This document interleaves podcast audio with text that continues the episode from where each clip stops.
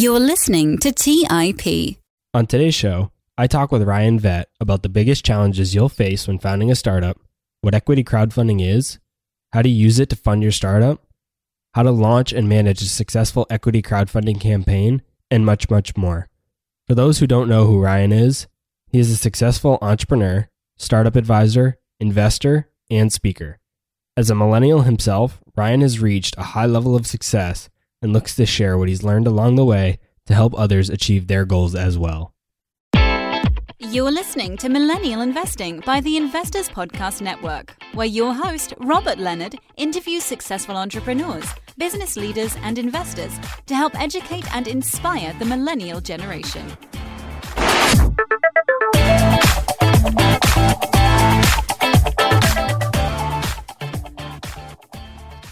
Hey everyone, welcome to the show. I'm your host, Robert Leonard, and with me today I have Ryan Vet from Boon. Welcome to the show, Ryan. Thanks for having me, Robert. Excited to be here. Let's start today by talking about your story. Walk us through from the very beginning to where you are today. Absolutely. In the very beginning, it goes back pretty far. It starts with the quintessential lemonade stand, actually. And as cliche as that sounds, uh, it really is where I first learned business. I learned that if I could add Kool Aid to the mix and I could add like slushies and things like that, I could get more of an audience. And then I figured, how could I keep someone captive so I could sell them my drinks? Because in the suburbs of Chicago, you had people walking and running by, but you had to captivate them to actually stop and, and pay attention to the little card table I had down at the sidewalk. And so I started doing car washes and bike washes. I figured if I could get them to uh, either wash their car or their bike, that I would be able to kind of captivate them a little bit longer and, and sell them my candy bars and Kool Aid and all of that in that lemonade stand budget, I tried to call the Chicago Tribune. And when I picked up the phone, they said, Yes, ma'am. And I was devastated. And that's what you get for being eight or nine when you when you call them. And it was tens of thousands of dollars just for a day. And I, I knew that wasn't going to uh, going to work out well. So I did what any entrepreneur does. I start my own business that does a newspaper. And I tell you that that whole story to say really it was that newspaper that got me started in the entrepreneurial journey because some real businesses, not passerbys that I tried to uh, sucker into buying lemonade, actually saw that I had a little bit of uh, a design ability. I'm not that great of a designer, but enough at the time to be able to really uh, start doing design for businesses. So I started a marketing firm. By the time I was 14, we had 200 clients in 25 countries and 13 people working with me. So that was really where I got my start. From there, I did several other software startups and medical device uh, startups and just had a, a great journey learning many things along the way, but getting my start all really did truly start with a lemonade stand. You've certainly come a long way from the lemonade stand. What have been some of the biggest challenges that you've faced during the beginning stages of founding a startup? A lot of people see that startups are this glamorous, exciting. You, you see the Silicon Valley stories that are awesome and you think that can be me. And yes absolutely it can be you but they only show you the good things. And I, we live in the the instagram day and age where you don't post what went wrong on your trip. And, and so i think uh, just the bumps along the way and especially younger even before i was in college trying to do some of these things or when i was in college with my first what i would call big boy startup which was a software startup people don't take you seriously always when you're younger. And, and so really being able to prove but also do it humbly that you knew what you were doing and you could take care of their marketing or you could take care of their branding or whatever the need was. So those are some of the challenges at, at, the beginning. And then every day you're faced with the decision are you going to push on and keep going or are you going to throw in the towel? And I think that's why a lot of founders ultimately give up. Yeah, they don't show the all the nitty gritty. Everything looks like an overnight success, right? Exactly. So in your current startup, Boon, you've been able to run a successful capital raising campaign in an area that is relatively new in comparison to other funding avenues that are available. Can you talk to us about your experience using equity crowdfunding to help get Boon off the ground? Absolutely. So, having been in a number of startups and having worked with venture capital and angels and things over time, I, I brought this idea of equity crowdfunding to them. And so I really started talking to them. No, this is really like an initial uh, private offering of your stock that you can give and sell just like it was on the publicly traded market, except it's private. And thanks to the Jobs Act in 2016, it actually made it legal for just about anyone to be able to invest. Whereas before, you had to be an accredited investor, which was $250,000 in annual income for the last several years or a million dollars net worth, excluding your primary residence. So if you look at America, you know, there's a very small subset of people who have that ability to invest in in startups. So 2016 rolled around, Jobs Act came, and then a lot of professional investors gave a lot of there was just a lot of stigma associated with equity crowdfunding. Is that the fallback plan? Is that you went to all the angels you know and they said no? Did the VCs reject you? And so that I faced that stigma a lot, but I went to some people that I knew in the industry and that were investors and I'm an investor myself and I said, "Hey, I'm thinking about this and here's here's why." And so for Boon, our, our motto is practicing good and the idea of giving everyone an equal opportunity. And, and we wanted to do that with equity crowdfunding. So we, we partnered up with WeFunder. There's about 44. Uh, that number is also changing daily, but there's about 44 platforms that are approved by the SEC to be able to offer these initial private rounds. And it's just like investing, except you can invest as little as 100 bucks. And it, it really uh, allows peers, it allows an industry to rally behind you and invest in your platform before you go to traditional angel money or even institutional money later on down the road. So it's been a unique journey. And I know we're going to talk about it a little bit more throughout this conversation, but that's really why I wanted to do it. I wanted to do something different. I'd raised money many other ways. And I was like, this is the right startup to give it a shot. How is it different than Kickstarter? So Kickstarter, you're giving away your money. If you put a hundred bucks, you're going to get a t-shirt out of it. And if you're lucky, the restaurant that you put a hundred bucks in might open or that brewery might open and you might be able to drink a pint of beer there someday. Basically, any, I mean, we could go on Kickstarter in the next two minutes and start a campaign and just raise money. And that money you never see again. I think one of the best examples, and I don't have the numbers in front of me, but Oculus Rift was a Kickstarter.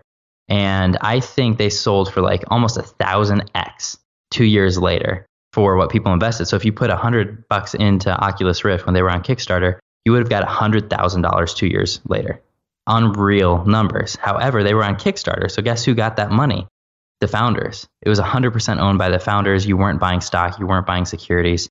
So with equity crowdfunding, you're buying stock just like you would in a publicly traded company. The difference is it's still a startup, so it's going to be much riskier. The stock isn't quite as fluid, so you can't buy and sell as you want but you're actually investing. So when you put $100 in or 500 or 10,000, whatever number you want into something that's on equity crowdfunding, it's still an asset. It, it doesn't become a liability or a sunk cost.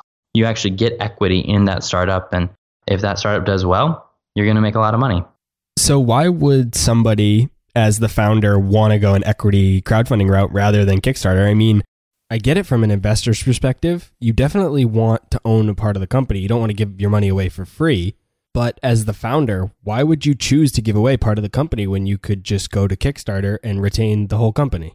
It's saying, hey, I'm not just doing a you know a shot in the dark kind of a, a flash in the pan startup or product. Because on Kickstarters, you see a lot of products and, and restaurants and movies. That's sort of I mean, those aren't the only categories, but you do see those more on something like WeFunder or Start Engine or Seed Invest. You're actually seeing people say, "Hey, I'm going to write that big check," and it's new deal flow. So if you are an investor, deal flow is sometimes hard and sometimes geographically limited by the angel network you're in and things like that. And so more and more professional investors are actually looking to some of these equity crowdfunding platforms for some of their big deals. Now, can you get the same virality aspect of uh, equity crowdfunding? I know, like Kickstarter, you don't get equity, but a lot of times the founders can go that route because, yeah, maybe they're only getting $50, $100 from a person at a time, but there's so much virality behind that that their products go just go, absolutely go viral and they raise 2x what they were looking. So, can you get that same aspect in an equity crowdfunding? You absolutely can, and there's many campaigns who have done that, and you do see a lot of success in the the beverage industry right now, particularly on equity crowdfunding. Uh, so I would definitely say going with Boon, which is a software, I would say almost borderline enterprise software company, and going the equity crowdfunding route, it was a bit more challenging than I would have hoped. However, for those more consumer products, equity crowdfunding, you're going to get that same virality that you're going to get with Kickstarter, but you get people that are invested in your company, and you never know if that person's also going to have deeper pockets that when you go to raise your Series A or whatever your next round looks like, they might come in or the connections that they bring. Whereas someone invests in Kickstarter is really just looking for that one and done t shirt, you know, free bottle of beer, or whatever it might be. You just never know who that investor is. You don't know who's in their network. They could bring a lot of money to the table without you knowing it. Now, for those who are really familiar with Shark Tank, is it kind of allow people to become a shark, if you will? Oh, absolutely. I mean, you don't get to have someone walk in front of you and, you know, you don't get to be Mr. Wonderful and say something insulting about you're dead to me.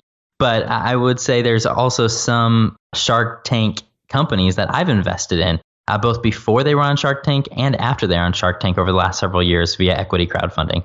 As an angel investor, you get the dozen deals uh, a month that are in your general area, or maybe if you're lucky, someone will travel. But that's the extent of the deals you see.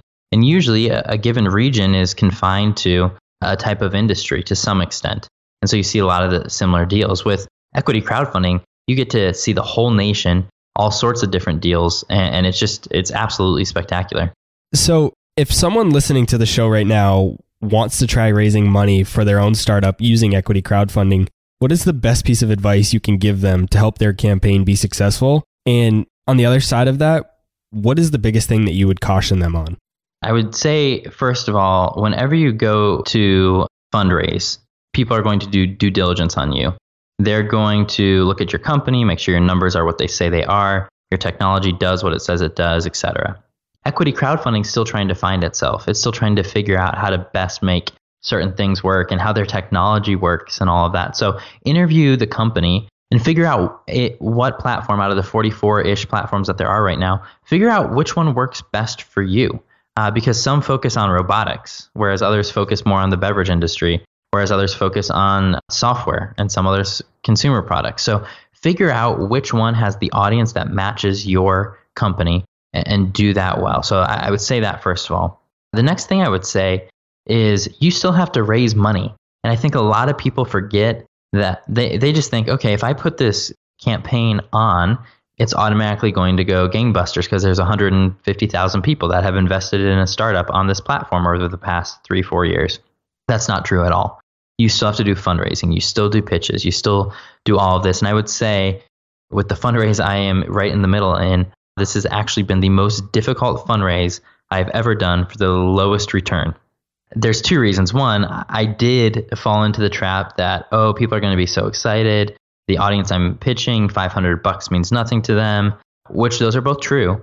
But I undervalued two valuable things. One, people who are unfamiliar with investing, I thought it would be an easy jump. It's not.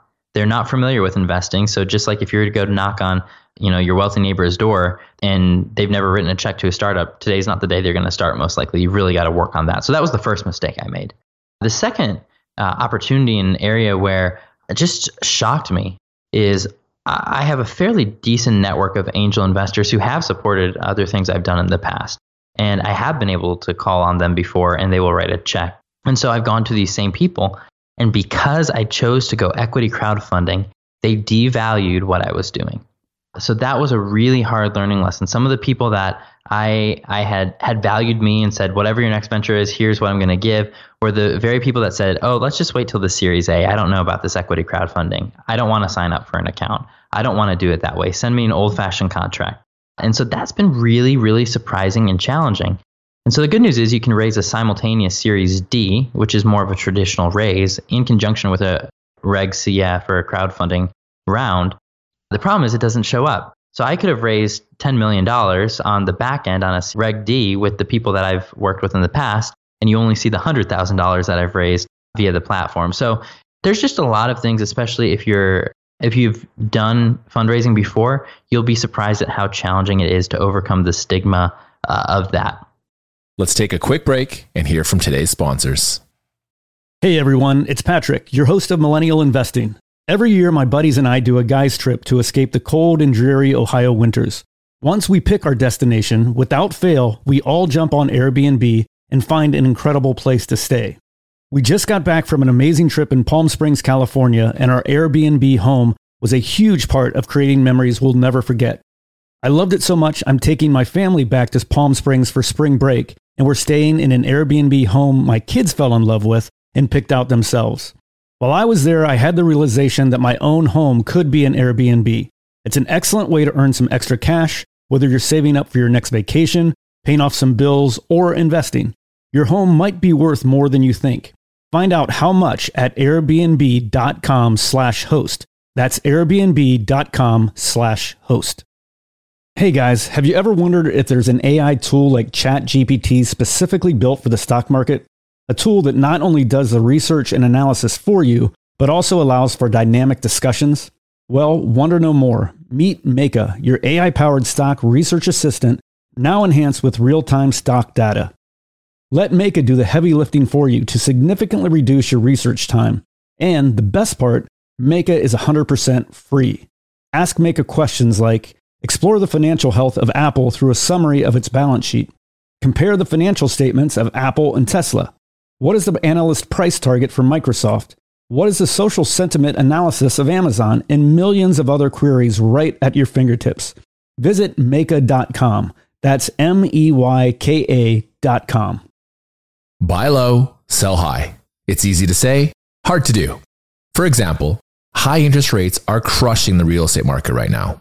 Demand is dropping and prices are falling, even for many of the best assets. It's no wonder the Fundrise flagship fund plans to go on a buying spree, expanding its billion dollar real estate portfolio over the next few months. You can add the Fundrise flagship fund to your portfolio in just minutes and with as little as $10 by visiting fundrise.com slash millennial investing. Carefully consider the investment objectives, risks, charges, and expenses of the Fundrise flagship fund before investing. This and other information can be found in the fund's prospectus at fundrise.com/flagship. This is a paid advertisement.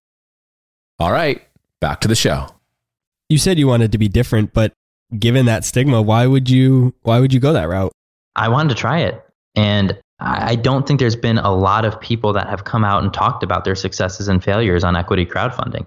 I know I shared some things that might not be the most positive, but on the flip side, I've met some of the most interesting people that I would have never, ever, ever crossed paths with that have invested into Boon. And so I've got to meet those people. And we got picked to be the first startup score Reg CF from Fast CTO, which is a huge honor. Things like that, that would have never, ever happened without it. So there's a lot of non monetary value I have received out of equity crowdfunding plus the learning and, and uh, being able to educate others now as they go look and pursue startups. If you've got a product that people are going to love, absolutely go Reg CF. It makes sense. People are going to put their money behind it. They're going to get equity in your company, and they're also going to get you know the first version of your product. Uh, if you got an enterprise platform that's a little bit more complicated to explain, go the traditional route. And so it just really depends what kind of company you've got going on. So all of that being said, would you do it again? I would under different circumstances. And by that, do you mean a different product? I do mean a different product. I I don't think I would do it again for this type of product that's in a niche market that has a finite number of people that are interested in the product and would be users of the product. So I definitely, definitely would do it again. I mean, I own a couple coffee shop and, and wine bars with a business partner. And if we ever wanted to scale that real big and bring it to a city near you, I think equity crowdfunding would be the exact right route to go because people are going to get behind it. They'll be able to come into the physical space and say, hey, I'm a part owner of this coffee shop. That is an example of one that I would definitely do that way. Again, it just depends. I would do it again. I would be much more careful in making sure the platform that I chose is aligned with the, the type of investors I need. All these platforms are so good and they have so many loyal investors. You just have to figure out what most aligns with what you're trying to achieve. So there, there's two things I want to talk about there. The first thing is the alignment. Now, I understand why you would need an investor base that matches the business that you're looking to start. But then again, do you run the risk of potentially being just a number and in a in a pool of so many startups whereas if you maybe go a, a platform that your product isn't the same as everything else, could you stand out more and maybe raise more money? If they're only investing in robotics, there's one platform that pretty much like does robotics and biotech only. If you try to come in with a Snuggie, on that platform, it's not going to work. Uh, so you do still have to know the investor base to some extent. And the other thing is there's just not a lot of research on equity crowdfunding. It's been around for three years. It's a very, very new thing. Not a lot of startups have done it. And so uh, breaking through the noise with a startup isn't that hard. There's only you know a company or two coming on a week in equity crowdfunding. So it's not like you've got thousands and thousands of startups pouring in. Now that number is increasing rapidly. And now you've got kind of a secondary market with companies like Kingscrowd, who are doing essentially Wall Street Journal or Morningstar valuations on equity crowdfunding startups, which is awesome. Yeah, that makes sense. You definitely can't pick a platform that is exclusive for one type of product or service. But I think the other really interesting thing for equity crowdfunding is this idea of owning part of the business that you're investing in. I think new investors and specifically millennials really love that idea of actually being an owner of that business. So, by really making it known that investors are actually an owner in that business when they invest through equity crowdfunding, unlike through Kickstarter, I think that could be huge for equity crowdfunding. Absolutely. I mean, you get a stock certificate from some of these companies. It's it's real it's real stock, and I think people don't understand that. They they hear about stock, and so many startups these days are like, "Hey, come get stock options when you come to our company," which is great. If you have the opportunity and the company's good, take it every time. Take it. But uh, a lot of people don't get exactly what you're saying. You are buying a piece of company. This is not going into the trash. You can put this on your uh, balance sheet. Now it is going away for five to seven years. Startups take a little bit of time to to materialize, uh, and I think that's the other thing that scares some people. So like, I can't part with my ten thousand dollars for seven to ten years. It's like, well, you know, maybe you can't. And I think that's one of the big disadvantages of equity crowdfunding is anybody can invest, and there are limits on how much they can invest. But if anyone can invest and they invest too much, they can get in a predicament, and they'll be coming knocking on your door to get that money back and there is a window in which they can get that back, which makes it difficult for the raise. But after that, that money's locked up till there's a, a some sort of a liquidity event. What does that period look like where they can get their money back? So that's probably the biggest shocker I have in this equity crowdfunding thing. Blew my mind. So I had been told, and research showed the average across all platforms was about five, maybe 10% churn on investors. I was always under the understanding that you had 48 hours to withdraw your money. The reality is until the first round closes. So if your if your event if your raise started in June, which mine did, and if if that happens up until my campaign does its first close, you can pull out your money. The first person in put in sixteen thousand dollars, the very first investment we got on WeFunder. If they wanted to, they could take out that sixteen thousand dollars. It's been sitting there. It's been part of our total, but they could take that up out up until the last moment, and so that's a huge issue. And I would say from experience, we probably hit closer to 20 to 30% churn. So we've lost a substantial amount of money in, in this sort of bailout type environment. So it's part of the thing that the government has put in place so that someone that realizes they invest too much or new information comes, uh, they, there's still a little bit of leeway, but it's a pretty, that's a pretty difficult thing. So I would say keep your campaign as short as you can, really focus on hitting hard, as quick as possible. Close your tr- your first tranche as quickly as possible. There are minimums, so you have to hit that minimum. But as soon as that's closed, close it, bring in the money. Yeah, that's really interesting. I didn't know that, but I kind of like that idea, honestly, for investors, just because I think about the people that might be investing in that. And for me, five, seven, ten years is is my average holding period. That's what I go into positions assuming, you know. But for for other people who don't think that way, I think, and, and for new people, I think it's interesting that they have that in place to kind of save them a little bit from themselves if they don't know necessarily what they're getting into. But from the entrepreneur or founder perspective, it's interesting because that in, entails an interesting dynamic that you definitely have to make sure you play your cards right. And you, you just have to make sure, I guess, put as much information out there as you can so people are aware of everything they're getting into. Absolutely. That's been interesting. I am glad that people who aren't accredited investors, who might not have accumulated wealth uh, do have the ability to pull that out and again pay their rent or whatever that might be. But it's very surprising. Uh, it is definitely surprising. That's a risk that you run. So plan to raise probably 20% more than you, you thought you'd have to to be able to hit 100% if that makes sense. Yeah, absolutely. That that's really interesting. So we've talked a lot about equity crowdfunding. Let's shift gears a little bit and talked about some of the other fundraising tactics that you've used for previous startups. Can you explain some of the other fundraising strategies that you've used that you were successful with and how someone listening to the show might be able to replicate them for their own business? Absolutely. Depending on what you're doing, you really have to figure out kind of what your your trajectory is. If you're if you're doing a business like let's say you're opening another coffee shop and wine bar like like mine, venture money is probably not what you're going to want to do. There's going to be a cap to some extent on what you're going to earn on that business and maybe a loan or the SBA or friends and family that are going to do some sort of personal loan deal with you or invest with you is the right option.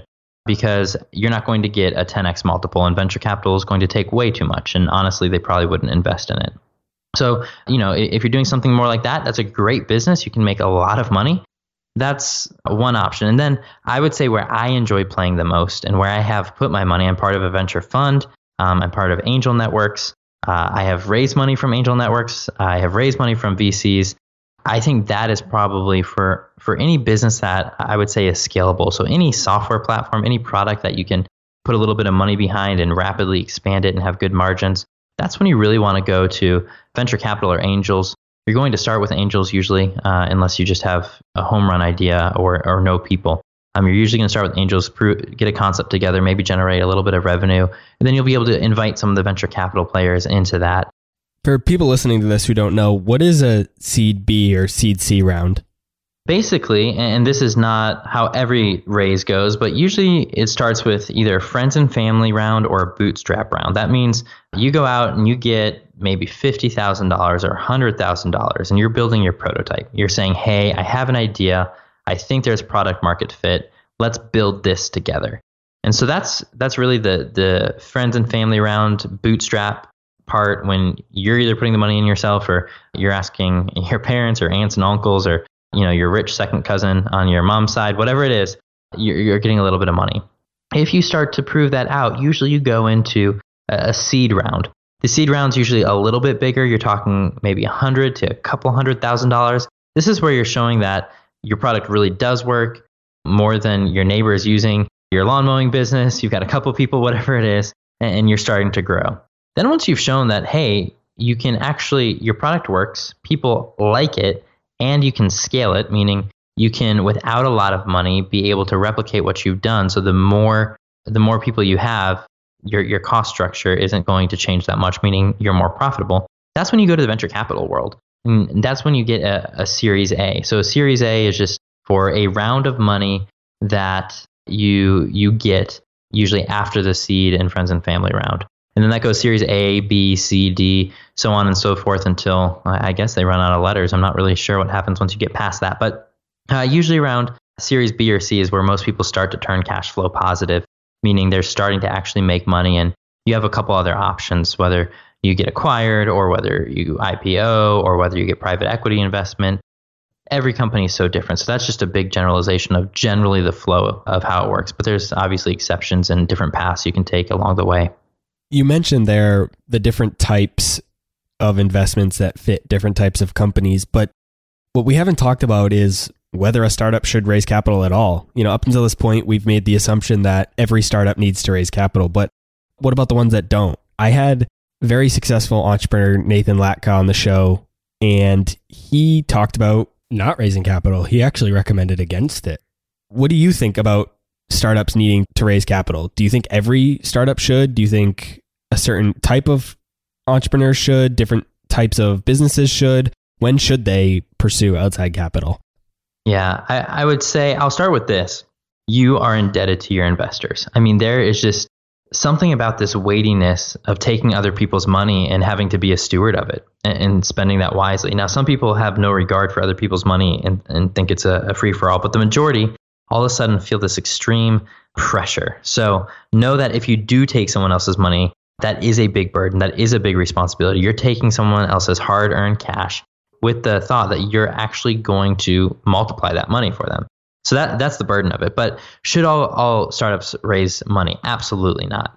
There there are just some startups that shouldn't raise money at all because it just doesn't make sense for them. They're not going to be in a point where they can scale or be profitable enough to to make that money back. So again, I go back to the example of a coffee shop you're not going to want to raise necessarily money there unless you're going to open, you know, thousands of stores and pull a Starbucks. You're never going to return that investor's money and make it worth it. If you can bootstrap a company, so one of my first, it was actually my second startup that I did. I didn't raise any money. I went in with a business partner. We self funded it and we started to grow it, grow it, grow it. And we were able to flip it without having to raise money. Now, could we have grown it bigger and maybe flipped it for more? Potentially, but we were really happy with kind of that trajectory. And then you've got the startups that, okay, these are going to be $100 million startups or half a billion dollar startups, or maybe if you're lucky, the next unicorn startup. If you're doing one of those, I would definitely consider raising capital. And I think one of the good questions to ask is do I want 10% of, or 50, let's say 50% of a $10 million company? Or do I want 10% of a billion dollar company? Well, you, you obviously want the latter. And so just really understand what are you willing to give up. And I think some founders are, are really stingy and won't give up any equity and they end up shooting themselves in the foot. And then I think some founders might be too generous and be like, I don't really care and give up too much. So you just really have to say, okay, this is where I'm going to be 5, 10, 15 years from now. This is how much I think the company is going to be worth. The company is going to be worth this. I want to retain this much equity and basically almost work backwards from where you think you're going to be able to get the company to be. Let's take a quick break and hear from today's sponsors. Hey everyone, it's Patrick, your host of Millennial Investing. Every year, my buddies and I do a guy's trip to escape the cold and dreary Ohio winters. Once we pick our destination, without fail, we all jump on Airbnb and find an incredible place to stay. We just got back from an amazing trip in Palm Springs, California, and our Airbnb home was a huge part of creating memories we'll never forget. I loved it so much, I'm taking my family back to Palm Springs for spring break, and we're staying in an Airbnb home my kids fell in love with and picked out themselves. While I was there, I had the realization that my own home could be an Airbnb. It's an excellent way to earn some extra cash whether you're saving up for your next vacation, paying off some bills, or investing, your home might be worth more than you think. Find out how much at airbnb.com slash host. That's airbnb.com slash host. Buy low, sell high. It's easy to say, hard to do. For example, high interest rates are crushing the real estate market right now. Demand is dropping and prices are falling, even for many of the best assets. It's no wonder the Fundrise flagship fund plans to go on a buying spree, expanding its billion dollar real estate portfolio over the next few months. You can add the Fundrise flagship fund to your portfolio in just minutes and with as little as $10 by visiting fundrise.com slash millennial investing. Carefully consider the investment objectives, risks, charges, and expenses of the Fundrise flagship fund before investing. This and other information can be found in the fund's prospectus at fundrise.com slash flagship. This is a paid advertisement. Quick math. The less your business spends on operations, on multiple systems, on delivering your product or service, the more margin you have and the more money you keep. But with higher expenses on materials, employees, distribution, and borrowing, everything costs more. So to reduce costs and headaches, smart businesses are graduating to NetSuite by Oracle. NetSuite is the number one cloud financial system bringing accounting, financial management, inventory, HR into one platform and one source of truth. With NetSuite, you reduce IT costs because NetSuite lives in the cloud with no hardware required, accessed from anywhere.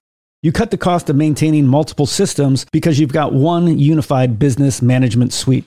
You improve efficiency by bringing all your major business processes into one platform, slashing manual tasks and errors. Over 37,000 companies have already made the move. So do the math. See how you'll profit with NetSuite. Everything seems to be more expensive these days. I've noticed this at my own businesses that I've run. You'd be wise to find proven ways to cut costs and boost performance at the same time. By popular demand, NetSuite has extended its one of a kind flexible financing program for a few more weeks. Head to netsuite.com slash MI. netsuite.com slash MI. That's netsuite.com slash MI. All right, back to the show what I really liked that you said there was the talk about being indebted to the people that give you money, whether it be an angel or VC or whoever it is. I think that's so important to remember for anybody that's listening to this that might want to raise capital for their startup because the second you take that money, you essentially have a new boss. And that's something you need to keep in mind because when you become an entrepreneur, a lot of times you become an entrepreneur because you don't want a boss. So you just keep that in mind. It's something that's very interesting. Now, you talk about if you're going to scale and potentially become a unicorn that you might want to raise funding how do you know how does somebody know you know i mean i think i think somebody could have an idea that they think is amazing where they bring it to other people and you know they might think otherwise so how do you get a realistic expectation of what the future value of your business might be and then therefore how to go about raising capital find someone who will be honest with you and help you look at whether or not you can scale it that's a fairly black and white thing. Like, can this product be scaled? Can you get enough raw materials? Can you develop the software? Is the market a good fit? Things like that. Someone that understands the market because you'd be surprised how many ideas are already out there and you just haven't heard of it that is trying to do the same thing. So, first of all, find someone that can be honest with you. And then from there, it's really about your passion. If you're passionate enough, your passion is going to fuel your drive to succeed. And I, I really firmly believe that.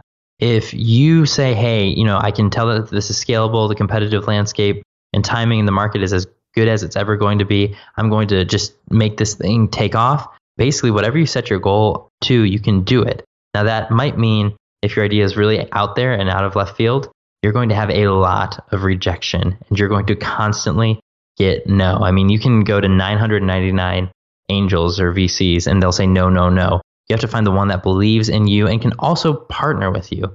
But if you're not passionate about it or if your passion fizzles, either get someone that can reinvigorate uh, your passion or or hang up the hat because you're not going to hit your goal. Now, we talk about scalability. What and this is an idea that I think about a lot and I'm I'm curious to get your opinion here. When I think about it, people think that in order to have a successful startup, they need to have the next Uber or Facebook or Google. And they think they need to be multi billion dollar companies in order to be successful. But I don't personally think that's the case. I think you can have a one, five, ten million dollar business or even smaller, just a couple hundred thousand dollar business where you're making five, ten, fifteen, twenty thousand dollars a month in profit.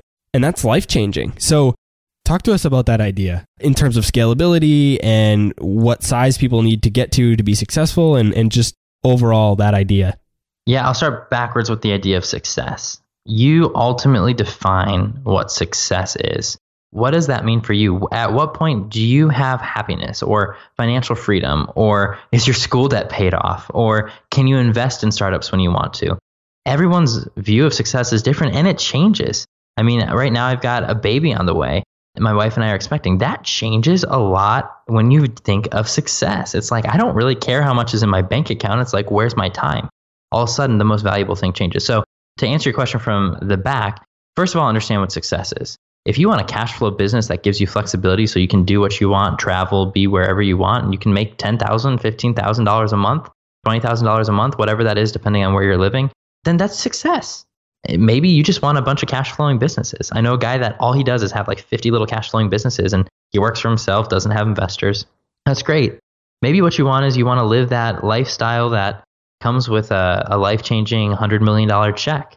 And you can do that but at the end of the day what does $100 million buy you that you don't have today? Are you happy with where you are? Do you have the friendships and relationships that you have? Because if you go through a startup chances are that something's going to interrupt those friendships those relationships. And so i would really challenge anyone that's trying to figure out what they're trying to do raise money grow their company figure out what success looks like first for you.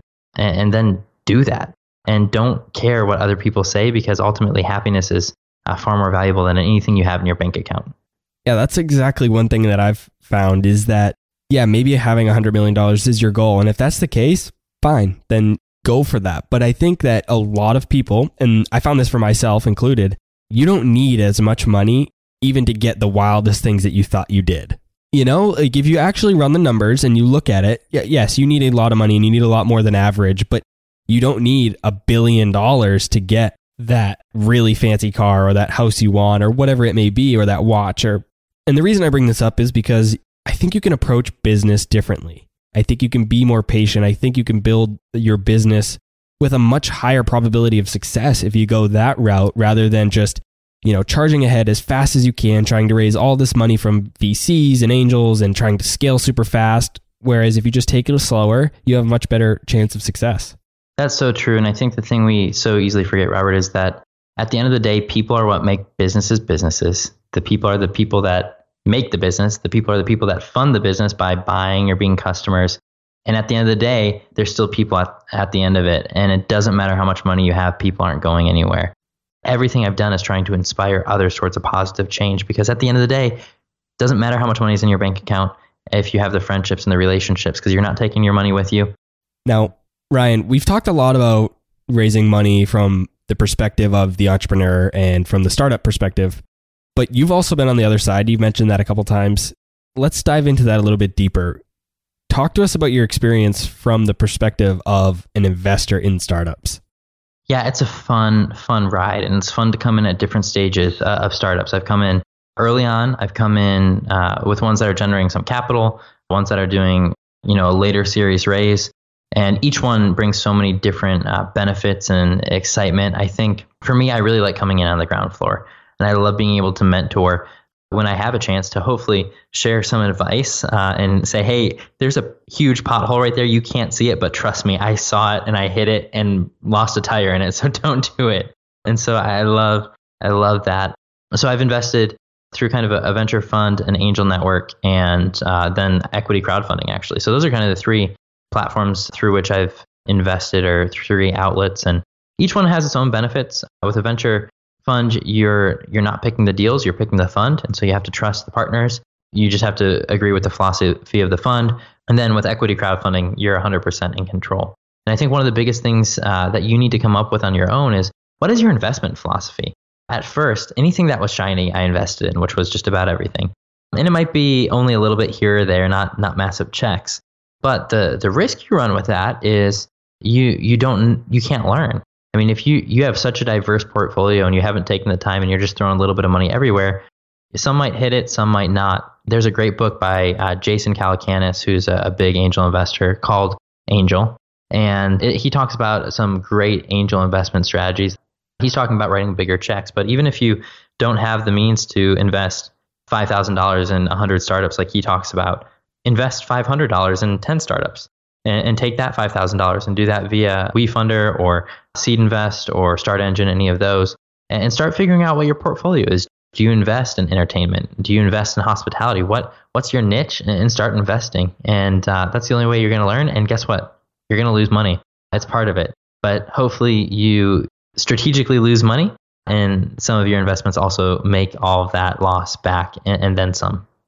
What does equity crowdfunding look like from the perspective of the investor? So I understand you're getting a percentage of the company, but do you have any say in the company? Do you get and do you get to involve yourself with the co-founders? Do you have meetings with them? What does that look like? What is your involvement? So every company is a little different. And that's actually there so there's no regulation on communication other than you have to put an announcement out at 50% of your raise, 100% of your raise and yearly. That's it, which you're going to get that with just about any startup anyway. Every company has different involvement, and, and so it just depends on uh, what you want and what you want that involvement to be. So it sounds like it's really on a company by company basis. You mentioned that you've tried to help people avoid hitting the same potholes that you have. What are some of the biggest potholes that you've seen? What are some of the biggest mistakes that you've seen startup founders make? Most startup founders are very visionary. So if you look at their personality type, they see the moon and they say, "Oh, I could walk there." Walter Isaacson calls it in Steve, the Steve Jobs biography the reality distortion field. So there's some part of that craziness that makes entrepreneurs successful, but at the same time, you have to have those weights at the bottom to keep you grounded so you don't float away. And so I think that's one of the biggest things. You just don't know what you don't know. And having someone there that keep you grounded but still let you float is really, really important. So you don't want someone that kind of poo poos all your ideas, but someone that keeps you grounded and lets you float. I, I think the other part of it, and this is a really big risk, is if you've never had a million dollars in your bank account, which most people have not, and you get a million dollars of investment, startup founders say, oh, well, now I can add this benefit and give this person a raise and do that. And they just spent a million dollars before they knew it. It's really easy to do when you see that in your bank account, especially when you're making money and people are believing in you. You get on this kind of emotional high, but it's a huge, huge huge risk. And, and so just very carefully plan out and stick to your budget, especially for the first six months you get new investment. If you were to boil everything you've learned from advising to investing in and starting your own startups, what is the number one piece of advice that you'd give a millennial who's listening to the show today that wants to launch their own startup? People are first, period. They are with you before you start it, while you're doing it, and after. And there's a lot of distractions. It's really easy to get sidetracked by a huge check from a, a VC firm or a potential acquisition or a big deal that you just got or whatever it might be. And don't ever forget people are, are first. And, and you've got to place your value on them because they're the ones who are going to be motivated to make your investment in them grow bigger. And they're the same people who invested in you. So you don't know who, who it is. So you don't do it under false pretenses just because you want somebody's money. You don't know who you're talking to. You really don't. And the reality is people are are precious and we should always put people above ourselves because when we do that, it also keeps you kind of in this healthy reality check uh, of what you're doing. So that would be the kind of the summation of everything we've talked about is put people first. Ryan, I've really enjoyed our conversation today. You've provided a lot of value for our listeners. Where can people learn more about you and all the things that you have going on? Well, Robert, I appreciate the opportunity. It's been fun, and thanks for uh, such thoughtful questions. People can reach out to me. My pretty much on any social media platform. My handle is Ryan R Y A N C Vet V E T, or go to ryanvet.com and you can find out all about me. And you can find out about Boon at doingboon.com. That's D O I N G B O O N.com. And you can learn more about WeFunder and Start Engine and all the other uh, crowdfunding platforms too, just by Googling equity crowdfunding and seeing what's out there. Awesome. Well, thank you, Ryan, very much. I'll be sure to put links to all of Ryan's content, his website, Boon, everything that Ryan's a part of in the show notes so you guys can check it out. Thanks again for your time, Ryan. All right, guys, that's all I had for this week's episode of Millennial Investing. I'll see you again next week. Thank you for listening to TIP. To access our show notes, courses, or forums, go to theinvestorspodcast.com. This show is for entertainment purposes only. Before making any decisions, consult a professional. This show is copyrighted by the Investors Podcast Network. Written permissions must be granted before syndication or rebroadcasting.